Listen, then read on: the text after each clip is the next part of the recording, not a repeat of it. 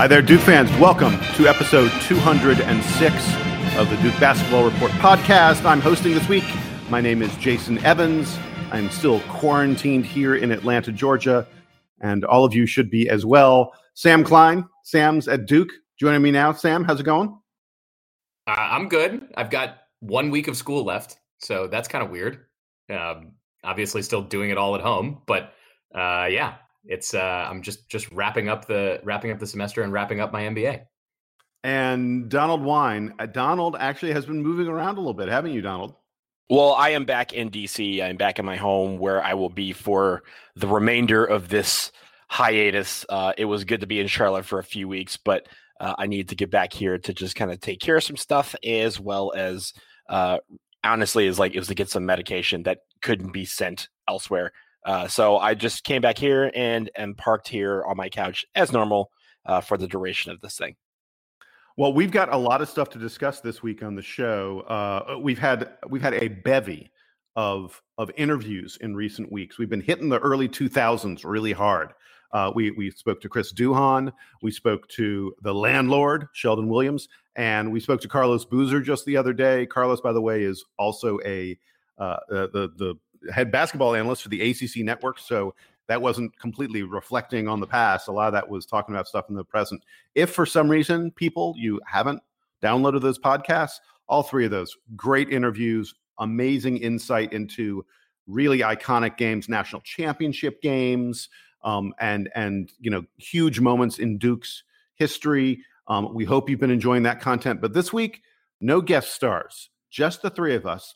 And the guest star is going to be all of you because we've been talking about it for a while. We finally are doing the mailbag show. I want to stress that there are things about the mailbag that are huge items in the news, and we're going to get it started with this. Uh, uh, David, one of our listeners, asked us what the starting lineup should look like next year. And it feeds perfectly into the big news we had this past week of Wendell Moore and Matthew Hurt both officially announcing that they will be returning to Duke. They are not going to test the NBA draft waters or anything like that. They are thrilled and happy to be back in the program.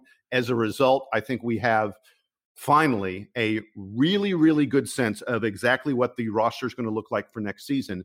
And so, guys, let's feed his question in with your feelings about Moore and Hurt coming back. And Sam, I'll start with you. Uh, you know, obviously answer David's question. What do you think the starting lineup is going to be? But also talk about Wendell Moore and Matthew Hurt. I think they both made good decisions personally for themselves. Neither was quite ready for the NBA. If either of them were considering transferring to get more playing time, I don't think that is going to be super helpful, particularly given, you know, we're now a couple more weeks into the pandemic. I think that players who stay where they are are more likely to progress next year because they're at least familiar with whatever program they're in, be that the college program they're in, be that staying in their NBA team, staying in their G League team, whoever that is. So both Moore and Hurt, I think, are helped by being back at Duke next season personally for them.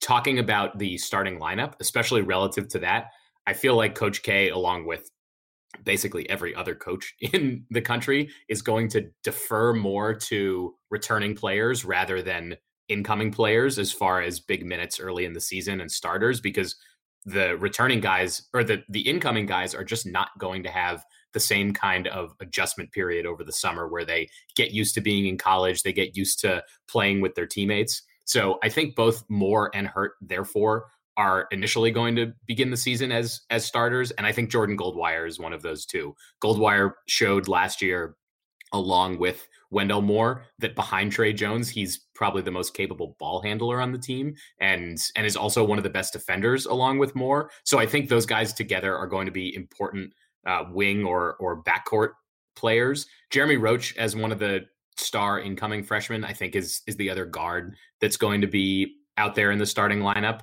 As I said, I, think that Coach K may defer a little away from freshmen this year, but Roach, I think, is too good. And then the other freshman who we've discussed before and talked about some of his highlights is Jalen Johnson as a forward. So um, taking taking those into account, Roach, Goldwire, and Moore as the starting guards, and then Johnson and Hurt, I think, as the forwards. The downside to the starting lineup that I am envisioning, at least initially in in next season, is that there isn't a true really big man. Johnson and Hurt are both more wing players, even though they have size. So you could see that that lineup being a little more malleable. Maybe Mark Williams or or Henry Coleman takes a starting position. Maybe Patrick Tape takes a starting position, given that he's got Division One experience, although it's not in the ACC.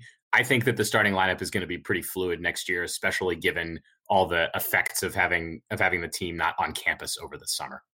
Uh, you know, your projected starting lineup is exactly the same as mine.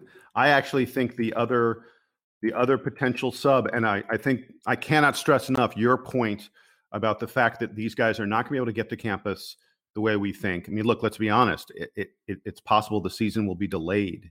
Um, it's possible students won't be back at Duke in the fall. None of us know at this point.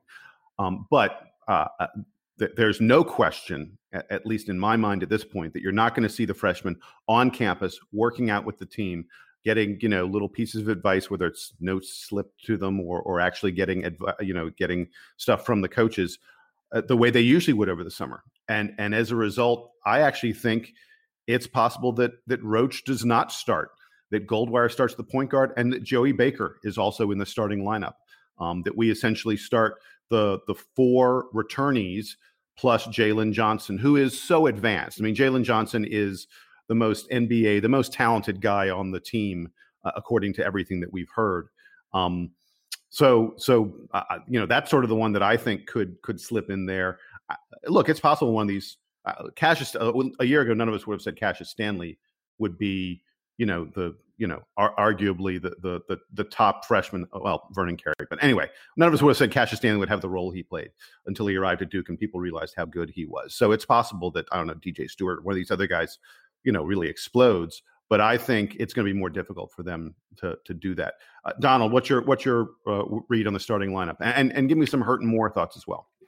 Yeah, so I I went with I think I got a marry of you two where I think the starting lineup is going to be exactly what you said, Jason, in the fact that I think initially Joey Baker is going to start ahead of Jeremy Roach. But I, have seen Jeremy Roach play. He is a dynamite talent, and it's not going to be long before we see him uh, in the starting lineup, uh, usually probably with Jordan Goldwire. Now, up top, I do think that Hurt and Moore are going to start initially alongside Jalen Johnson. I think you will see Patrick Tape work himself into that lineup, uh, not necessarily the starting lineup, but one of the first guys off of the bench uh, to replace those big men uh, in the initial phase. Because again, I think you guys have both hit it. I don't honestly think we're going to have college sports come back until it is guaranteed that there is a safe way for them to play, whether it be through aggressive testing or through a vaccine. I think th- that this season will be delayed a little bit. I think that the fall semesters uh, will be delayed or even, you know, virtual. Uh, so, having said that, a lot of these guys will not have the opportunity to get acclimated to campus, get acclimated to the team. That is where Hurt and Moore can use that experience to step up and and on you know hopefully one of them will be probably named captain. Uh, that that's a, a, early indication. Maybe one of them could be a captain because they're going to be on the floor so much. And I think initially Coach K is going to lean on those two guys in particular, as long with Jordan Goldwire, to really get this team going uh, in the early part of the season, whenever it may start. Yeah, I've seen a lot of commentary from college coaches, be they in basketball, football, whatever sport, about how preparation this summer is going to be so challenging. Not only are they not going to see the players, but the players may not have access to facilities that really help them. So all of these coaches and strength and conditioning coaches and trainers are all trying to come up with at home workouts that keep the players fresh and keep them developing over the summer. You will see a distinction between the players that really are able to motivate themselves and put in that work and those that need to be on campus and overseen to get there. And I think that's especially where experience is going to make a difference. I have no doubt that Jordan Goldwire is going to figure out how to do productive workouts over the summer. I don't know how these freshmen are at that. And, and I and I don't know how well they'll be motivated without captains like presumably Goldwire and and more perhaps um, any Joey Baker um, to motivate them. And really, it's it's honestly, it may be through no fault of their own, but it's up to where they are, where they are, right? Like we all are at stay have stay at home orders. Some of those include not going to parks or basketball courts so they may not have access to anything other than their you know hoop that's on their on their over their garage at their you know at their house and some of these guys may have access to gyms privately or something like that that'll be interesting not just here you know for our team but across college basketball who has access to what and you'll see some gains uh, in the offseason from those players based on what they have available to them. So uh, you're right, Sam. It's about motivation, but it is also about the environment around them, around all of us, and how they can adapt to that because this is really unprecedented. I don't think anyone will ha- ever have to go through something like this. And we can't fault anybody for really taking it one way or the other. And on that same topic, the there's also going to be less difference, I think, that you would normally see between guys that go to elite programs like Duke and guys that go to mid-major programs because they aren't necessarily separated by their access to facilities if they aren't allowed to be on campus. And Duke right. is not sending Duke is not sending makeshift basketball courts to all these guys' houses to play at. They they don't have the I don't think they have the ability to do that.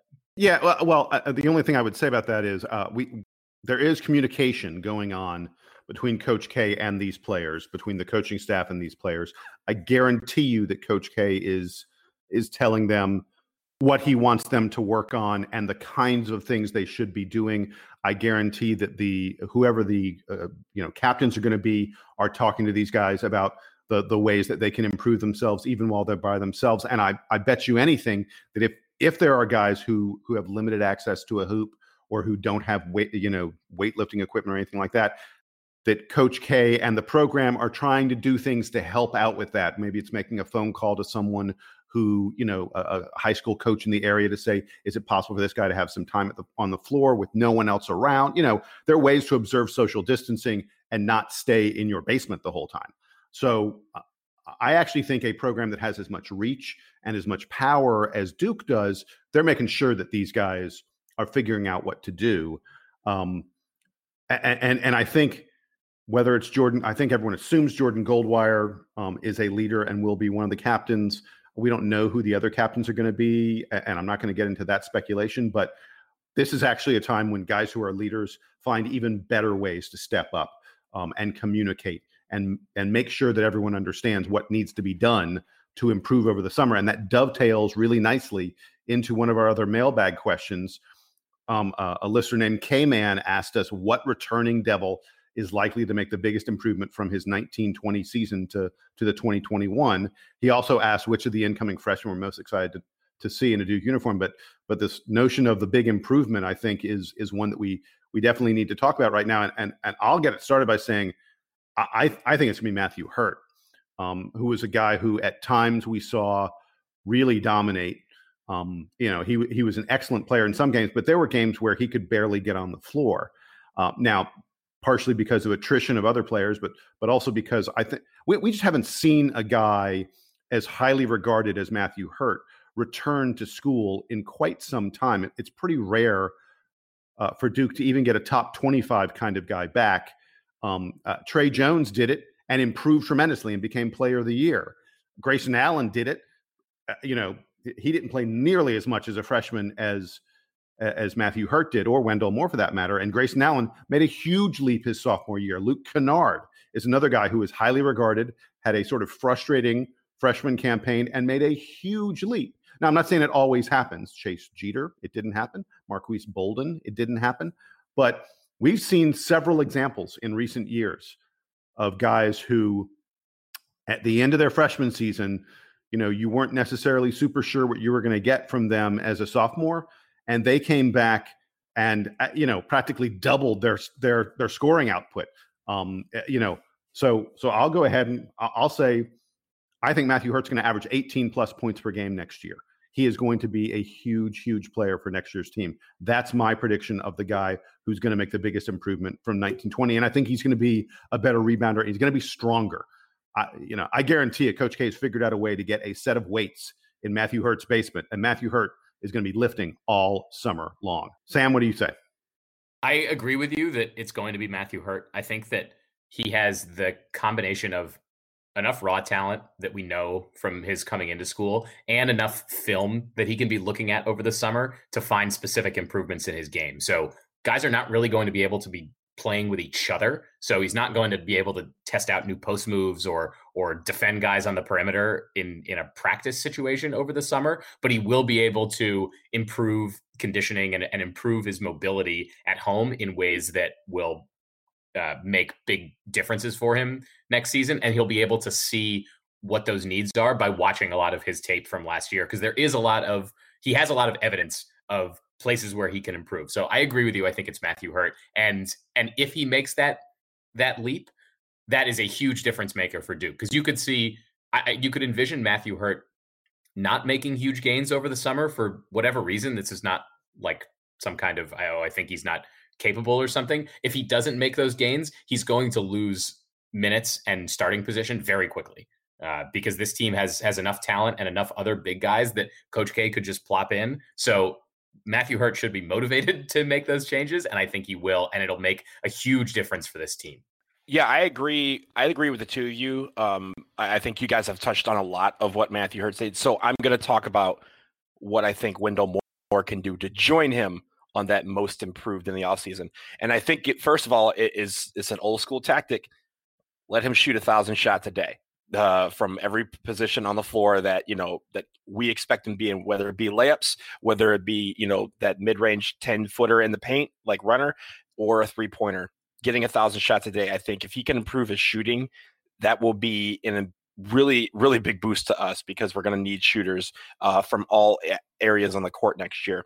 I think his versatility uh, can be matched, um, you know, by Matthew Hurt, but we're I, I, think Wendell Moore is good right now is that he's stronger in the paint. He didn't show that at times last year, but I do want to say that if he could become a 13 and 6 guy, we're gonna really be good because if if he in you know if Matthew Hurt does what we think he's gonna do, get that 18 points a game, and then you have our second leading scorer being him at 13 14 points a game, but he's also contributing on the rebounding end we're going to pick up a lot of what we're losing from this team. And I think we're going to be just as successful because he will have made that leap and no one else is going to be able to contend with him on the court.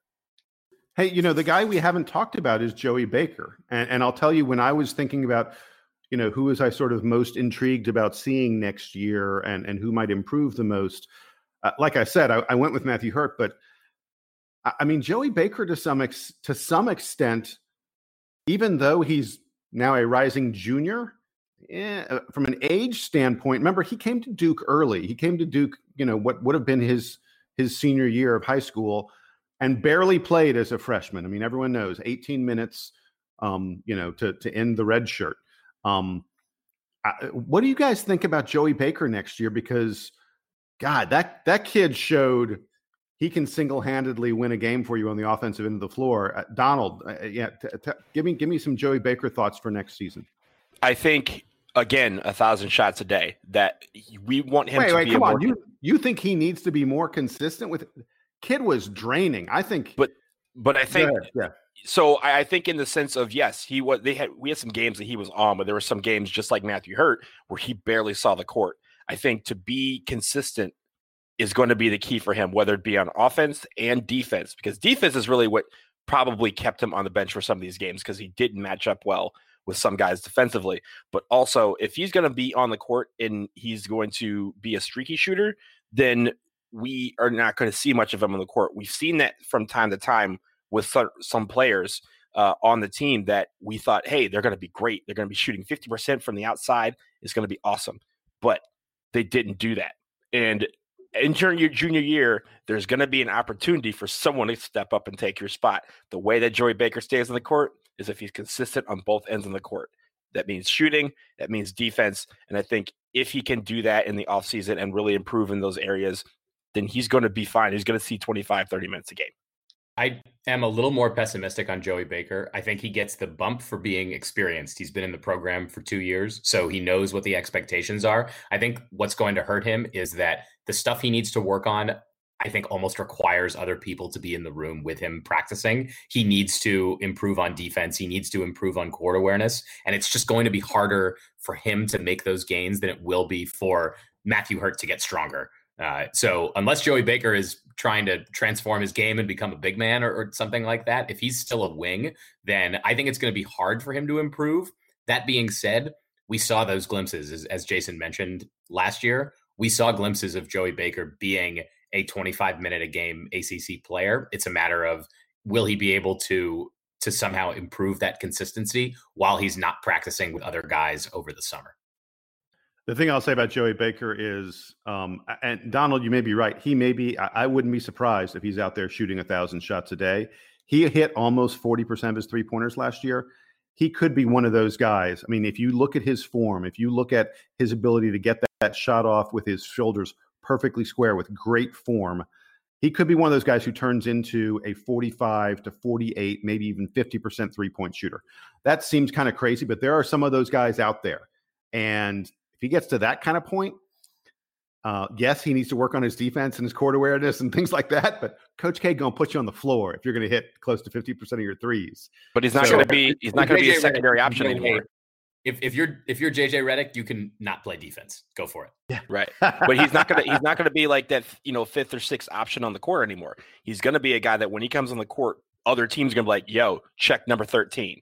So that's what he needs to step up on because when he was the focal point and when people were keying in on him, that's when he was erratic from three pointer. When he was just in the corner and let everyone do his thing, he was popping and popping and shooting every single time. So he needs to learn to be when he's on the court that everyone on the other team thinks he's the man. That's when he's going to have to excel.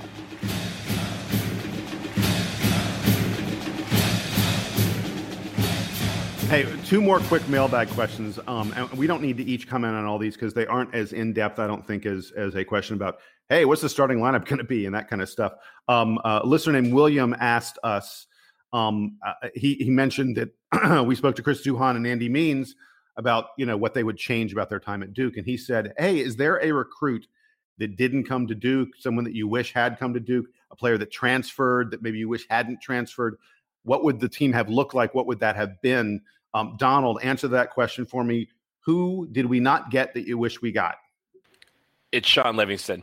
Um, I, I, remember when he was uh, just honestly, he was leaps and bounds above so many other guys in that class. He would have absolutely destroyed in college, whether it be for a year or two. But uh, him leaving right before the draft uh, to go pro, it obviously was a great decision for him. But man, if if we could have had him uh, on the, on the floor for those years, uh, even one year, I, I think we would have been an extremely awesome basketball team to watch. Yeah, and, and that's that's also the guy uh, that that immediately came to mind for me. You know, recruit that we didn't get.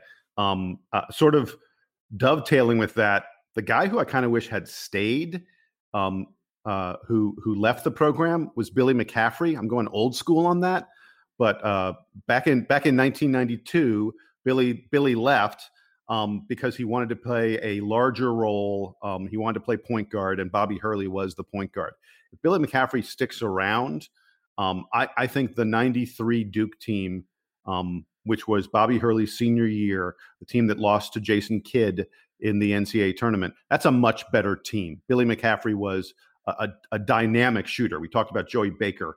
Uh, he was he was uh, you know, as good a shooter as Duke has had, maybe aside from JJ Redick, maybe one or two other guys, but he's up there in the conversation. Um, he went on to be SEC Player of the Year, I think, when he went to Vanderbilt. Um, so getting him back, I think, would have made a huge difference. Uh, by the way, I still remember Luol Deng leaving after his freshman year. There was lots of talk he was going to come back. If he'd come back, Duke has another banner in Donald's senior year, I think, right? 2004, yeah.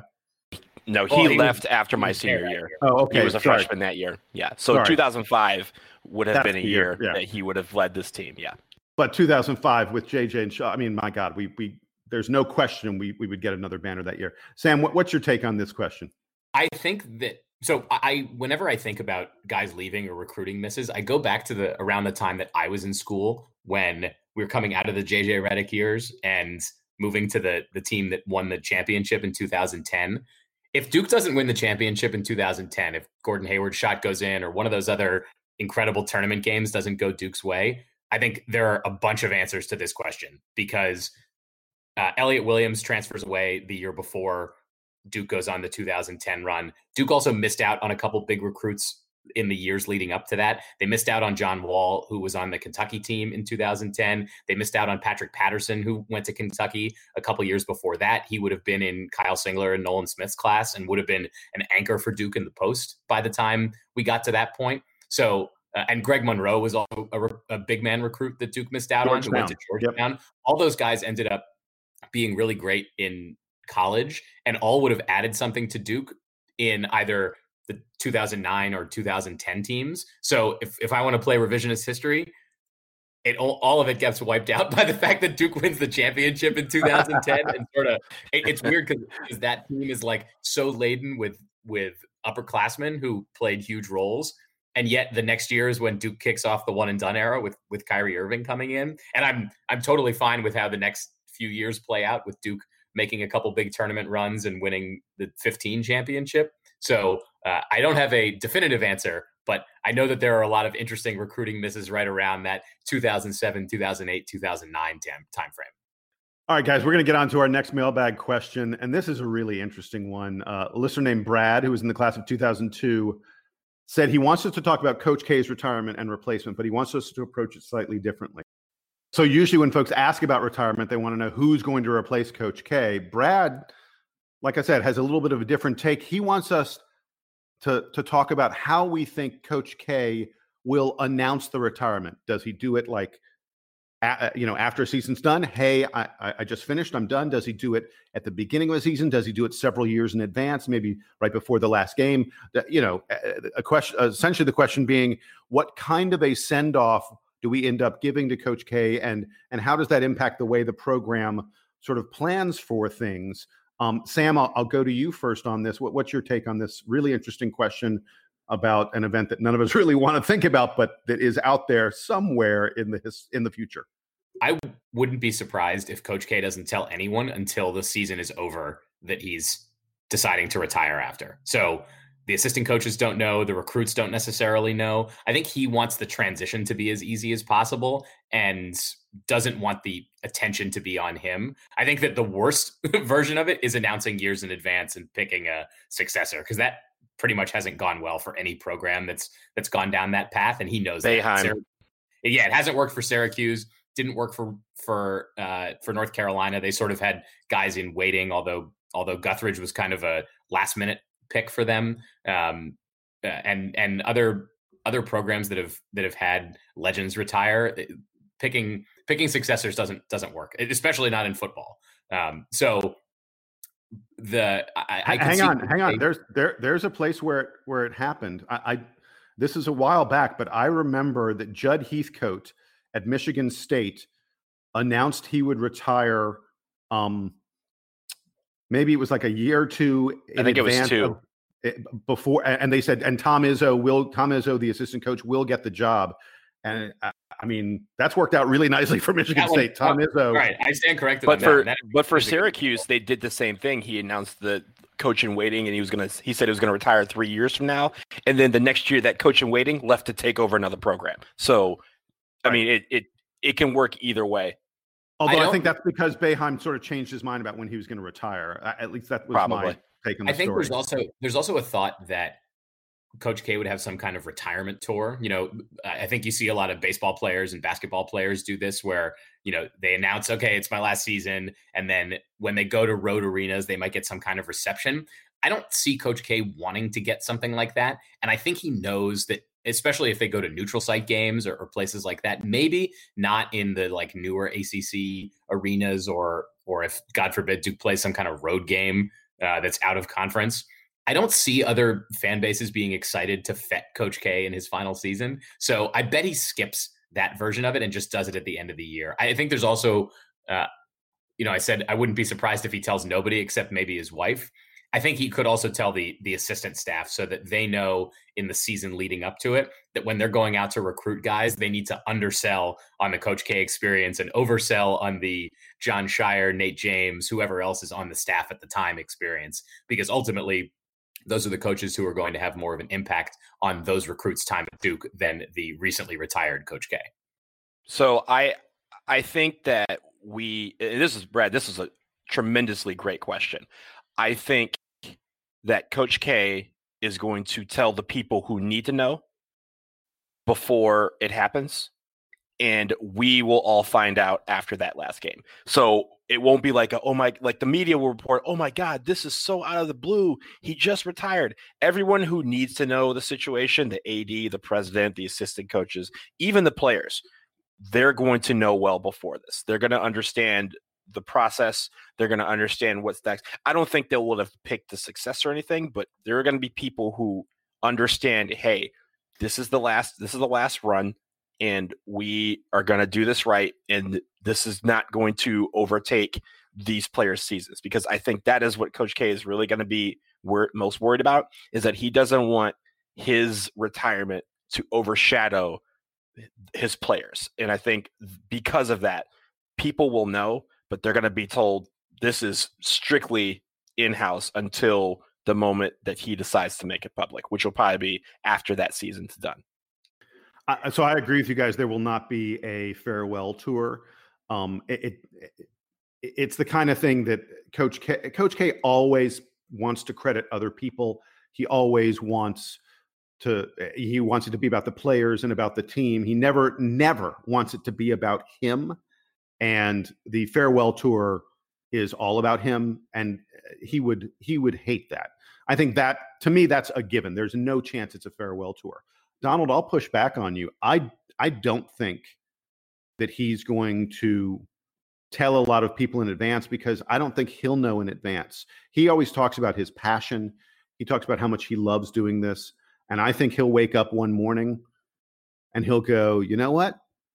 I don't have it in me anymore. Or it's time for some new passion or whatever, whatever the answer, whatever the thing is that's going to change, that's going to make up his mind that that he's done. I don't think he's going to say, "Yep, I'm done." Now one more season. I think he's going to say, "I'm done. I'm done." Um, he won't so, be able to. It's the day that he wakes up and decides he doesn't want to sit on crappy folding chairs in in gyms where they play summer AAU tournaments. Because he's yeah. he's gonna he's like, you know what? I don't need to go to Peach Jam anymore. I don't need to go to Las Vegas anymore. Like yeah. I'm over it. I'm mm-hmm. over that part of my career. Right. I agree. I agree. It'll be an off season. But yeah, I th- I think what's going to happen is you know it, will be a May maybe June, and and there'll be a press conference called, and we'll find out, and and we'll hear you know, and people will talk to the assistant coaches and stuff, and they'll go, yeah, he told me three days ago. That scenario, Jason, that they inform the players and particularly the incoming players before the announcement goes public because I can see there being yeah, I'm trying yeah. to anticipate I'm trying to anticipate the ways in which the kind of anti Duke uh, portion of the media will spin this as being a selfish thing, uh, and and I think the the big argument will be, well, the the incoming players have been told that they're going to play for Coach K, and now they're not, and now it's too late for them to transfer. So, how do you think he's going to handle it with the incoming players? Well, I, I, again, I think he's going to decide, and and you know, yes, I agree. The players, the assistant coaches, the AD, and the other people who matter will be informed before the public is informed. But uh, again, I think that'll be a matter of days. But but if he if he does it, you know, at, after a season is over and you know before the fall, then if guys want to transfer, go elsewhere, there'd plenty be plenty of time for them to do it. I mean, that's the time when guys change their mind. Um, and and I would imagine Duke has always been very player centric. If there was an incoming recruit who'd signed a letter of intent, who was suddenly like, "Well, wait a second, I don't, I don't want to stay with this program," I'm sure Duke would let them out their letter of intent. There's no, there's no way Duke would would fight that um, and try and make a kid come. So, uh, Donald, give, give me last word on this, and then we got other stuff we got to talk about. Yeah, so I, I think you know just to push back on your pushback. I wasn't thinking about it being like a year out where he would say, okay, let's get everybody in a room and discuss the process. That, as you said, could come any day. But when I think about, you know, there was a stretch after his back surgery, there's a stretch where he didn't miss a single game. And then over the last few years, you've seen him miss a game here and there for the flu or for some procedure. He missed a couple weeks uh, a few years ago where Jeff Capel took over in those situations, he woke up and was like, guys, I don't have it in me. Like you guys said, I don't have it in me. I can't go. But there was a process in place. Everyone knew what was what was to be what was to happen. It wasn't that they got in a room and said, "Okay, Jeff, uh, here's how we're going to do this. You are going to be the coach for today." And then this is. They all knew exactly what their roles were, and I think that moment can happen at any point. It doesn't have to be in the offseason. He could wake up on January 3rd and say, you know what, I'm I just don't have it in me anymore. This is going to be it. And I think, but at that point, whenever that moment comes, there will be a process in place. The people who need to know will know how that's going to work. And that way, when the announcement happens publicly, it is a seamless transition for everybody. I'll say this to wrap up this topic. I think he will not try to engineer a situation where his successor, um, you know, I, I don't think he'll do, you know, the the the thing where you retire in a way where the program has to sort of name one of your one of your assistant coaches as your successor. I don't want to right. pick on Dean Smith too much, but what Dean Smith did with Bill Guthridge, where not uh, you know, and again, Dean Smith, Coach K, if they want to name a successor, they can, but I don't think Coach K is going to put Duke in a position, you know, like a mid-season retirement or something where, uh, you know, where they elevate, you know, uh, Jon Scheyer or something like that, and suddenly Duke is in a position where where you know Coach K is making the replacement decision on his own. That that to me is is not going to happen because that's not the way Coach K operates. But anyway, hey, we're going to take a quick break here, folks. We got a ton more content to come. We'll be back in a second with a discussion about what some people say is the biggest threat to college basketball that we've seen in many, many years. Stick around.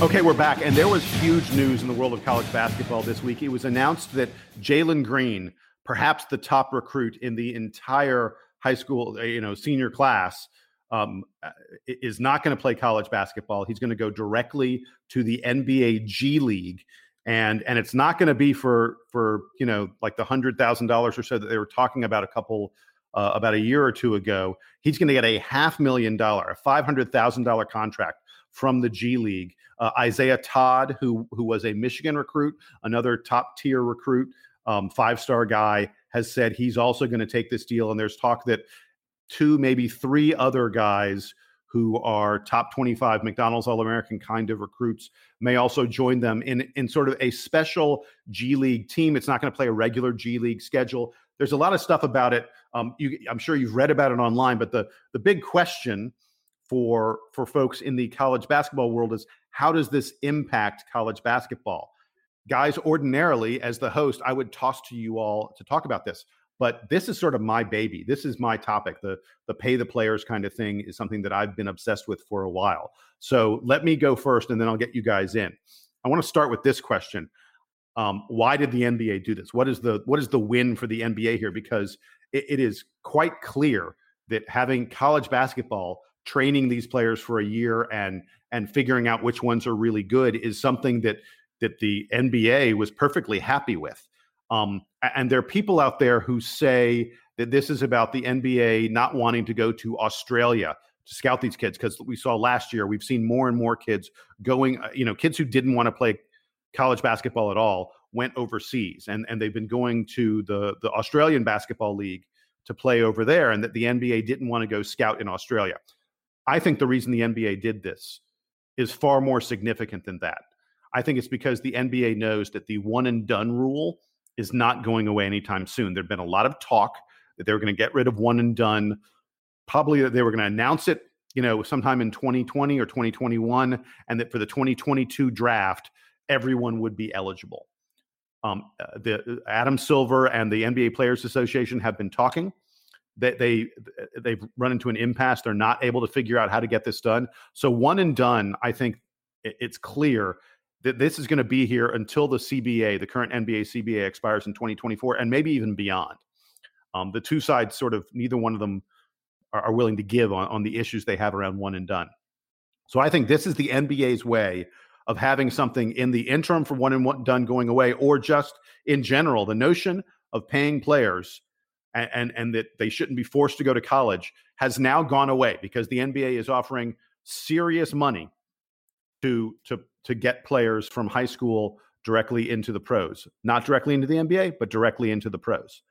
So that's question number one on this. Question number two is Is this a threat to college basketball? And this is where I find it absolutely laughable. There is no way where this has any meaningful impact on college basketball. This is merely the NBA providing an outlet to kids who probably weren't going to play college basketball anyway. Remember, folks, for more than a decade, there were high school kids going directly to the NBA draft, and we didn't see college basketball suffer during the 80s and uh, I'm sorry, during the 90s and the 2000s. It would have been great for us to see Kevin Garnett, Kobe Bryant, Tracy McGrady, LeBron James, Dwight Howard, guys like that. It would have been great to have them in college basketball for a year, but it's not like college basketball ratings um, or, or, the comp- level of competition was terrible when those guys were going straight to the NBA.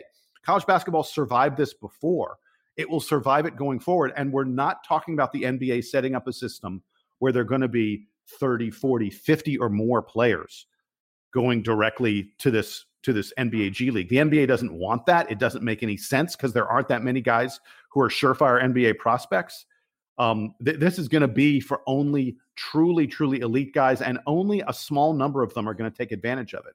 We have heard over and over again. People this week have talked about um, uh, Zion Williamson and how we got to know him in college and how his college experience and captivating the nation sort of changed the way his brand was perceived and that Zion Williamson is worth tens maybe hundreds of millions of dollars more because of what we saw him do in college and that that never would have happened if he'd gone to the G League and don't even get me started on televising these this this G League select team that's going to have these high schoolers on it. No one wants to see that. It will get zero ratings. It's not going to be interesting to anyone but a few tiny, tiny diehards who scout get basketball. It's just not enough to to to move the needle. So I think this is not going to have a major impact on college basketball. So then the last group. So I, I talked about its impact on the NBA, impact on college basketball. Last group is the players. And, and and one thing I want to say about this, I think it's a very very risky move for these guys who are who are taking this route. Um, they could easily be. Exp- uh, it's one thing to play against other college guys, guys who are about your same age, guys who maybe aren't as experienced at at, at what pro basketball is all about. Um, a lot of these guys that go to this G League are going to be playing when they play against G League players. They're playing against guys who are older, guys who are capable of you know probably being fringe NBA players. The level of competition in the G League is way, way better than it is in college. And if you're Jalen Green or Isaiah Todd or any of these other guys who attempt this, there is a real risk that you don't look very good against guys who didn't quite make the NBA. And so suddenly, maybe rather than being a top five pick like Jalen Green would have been, or a you know a mid first rounder the way Isaiah Todd would have been, teams have more questions about you. I, I think it's a it's a significant risk. And look, we've seen other guys attempt this in recent years. There's a list of guys in the past few years who, you know, they went overseas or something else, but they didn't play college ball. Then they went to the NBA, and and there are some misses in here. Brandon Brandon Jennings was a hit. Emmanuel Mudiay's done pretty well. Ter- uh, Mitchell Robinson's done really well, but there are other guys. Darius Bazley, uh-uh. Terrence Ferguson, Anthony Simons hasn't done that much.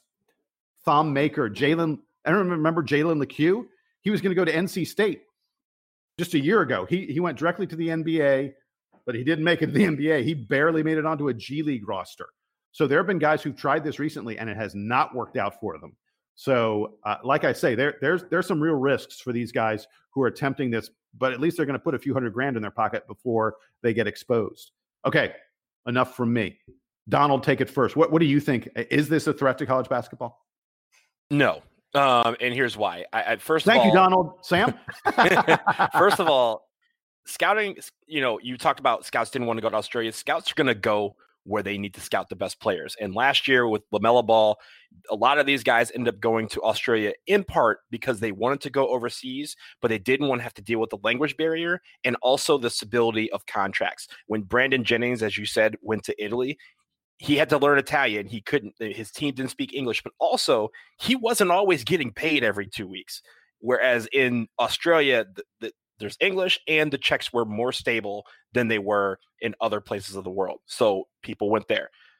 But really, when it comes down to his eyeballs, there are going to be way more eyeballs on college. And then after that, the eh, you know we're talking about professionals. Hey, really it's going to be European teams. Way more, way more doesn't even cover it. I mean, well, no, guys, I was gonna say, I was gonna say it's that like I mean, nothing. No one sees them if they play Look, European ball or eh, eh, yeah. Go ahead. Sorry. But literally, look, look. I watch NBA TV a lot. Do you know what they show? They'll show a live Euro game, then they'll show a tape delayed EuroLeague game over a live G League game, and that's their league. So if they're not putting any effort into it, then why should any of us? That is the the message that they're sending. So I'm not worried about college basketball. It's going like like you said, some of these players don't want to play college ball. They don't want to go to class. So they're going to try this as an option. It's a very big risk for them, but it's way more of a risk for them than it is for the college teams because college is still going to get the eyeballs, and that's why a lot of these top talent top talent guys are going to still go to college for one year because they know that the eyeballs are already there. Jason, I think you made a good point about how this is more of a replacement for going overseas than it is for going to college basketball because the guys don't want to travel to other countries. They don't want to have to learn new languages when they're 19 or, or have to make that huge adjustment. I think that college still makes sense for most players coming out of high school. The other part that we didn't touch on is the development aspect of it. College programs are already fine tuned to help, at least the programs like Duke, Kentucky, North Carolina. These programs are already fine tuned to develop players to go to the pros because that's that's where most of their players are going anyway. So they have that that recruiting and development system already in place to be the best for those players. The NBA, I don't think in this new version of the G League is investing in the kinds of coaches and, and the kind of resources that they need for those players to get to the next step at a you know w- with better certainty than they would get by going to a top college program. So they're, except they're still for, playing in high school gyms. Like they don't Right. have the infrastructure that college does.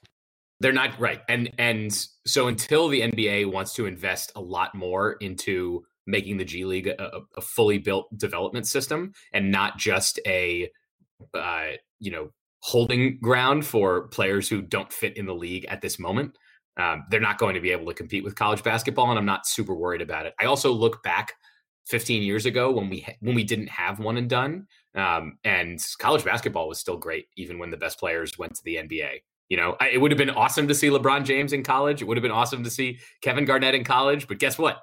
They weren't there, and we had we had those great Duke teams. We had great UConn teams. We had great Maryland teams. Everything was still fun in college basketball, even without those handful of players. And I think the same would still be true today.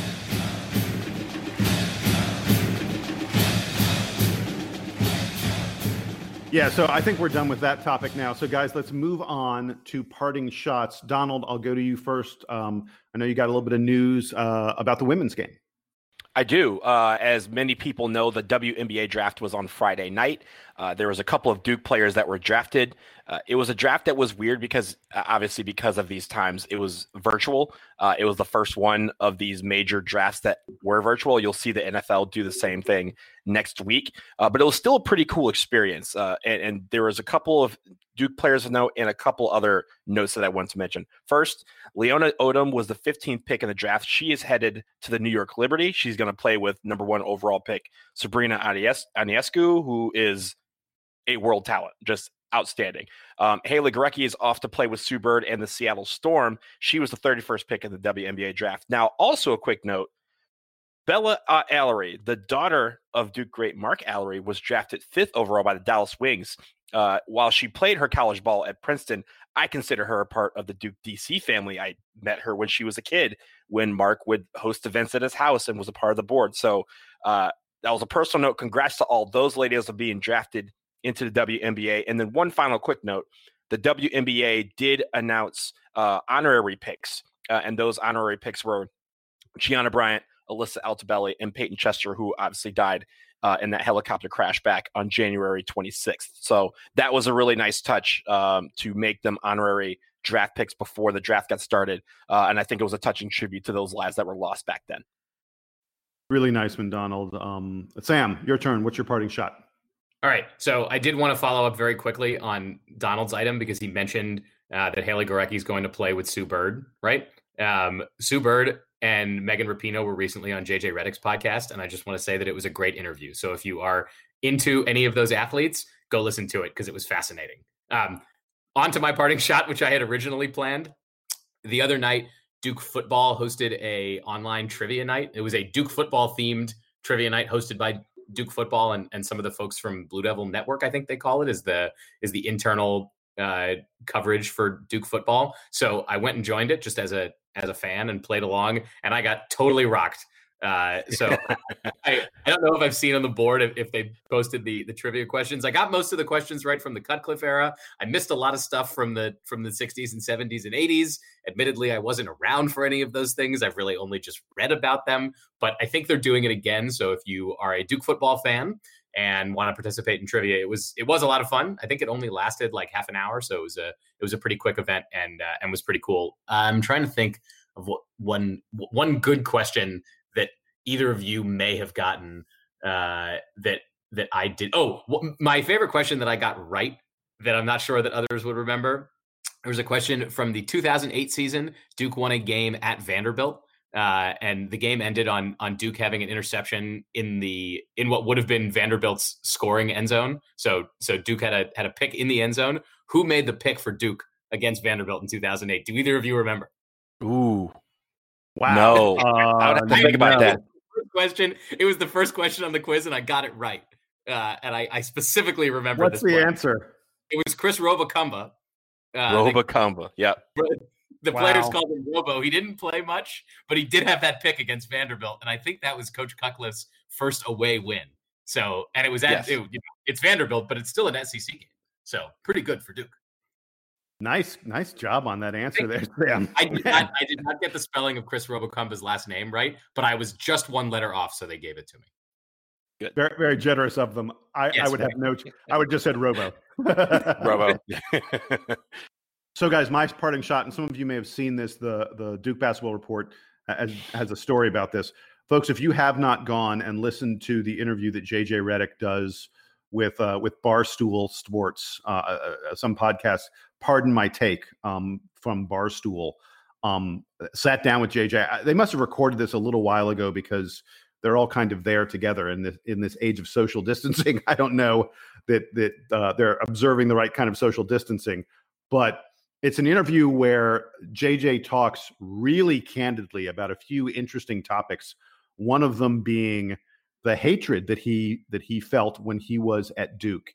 It is incredibly revealing. I mean, he was 19 years old and and was the most hated person in all of college basketball really for for nothing that he had necessarily done other than being a white guy who could shoot really well and playing for Duke. He also and, threw up a shocker occasionally when he would make three pointers. But but when you're good, you can do that.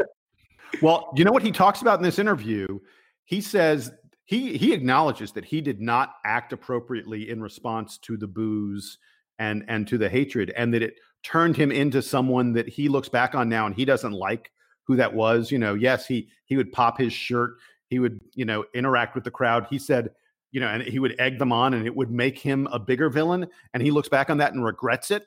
He thinks that it you know it was it was the way that as a 19 and 20 year old he was dealing with this um and and it's understandable why he dealt with it that way but he said you know it's not the way he should have dealt with it and he talked about the fact that at one point he thought about quitting basketball that he did not like it at all.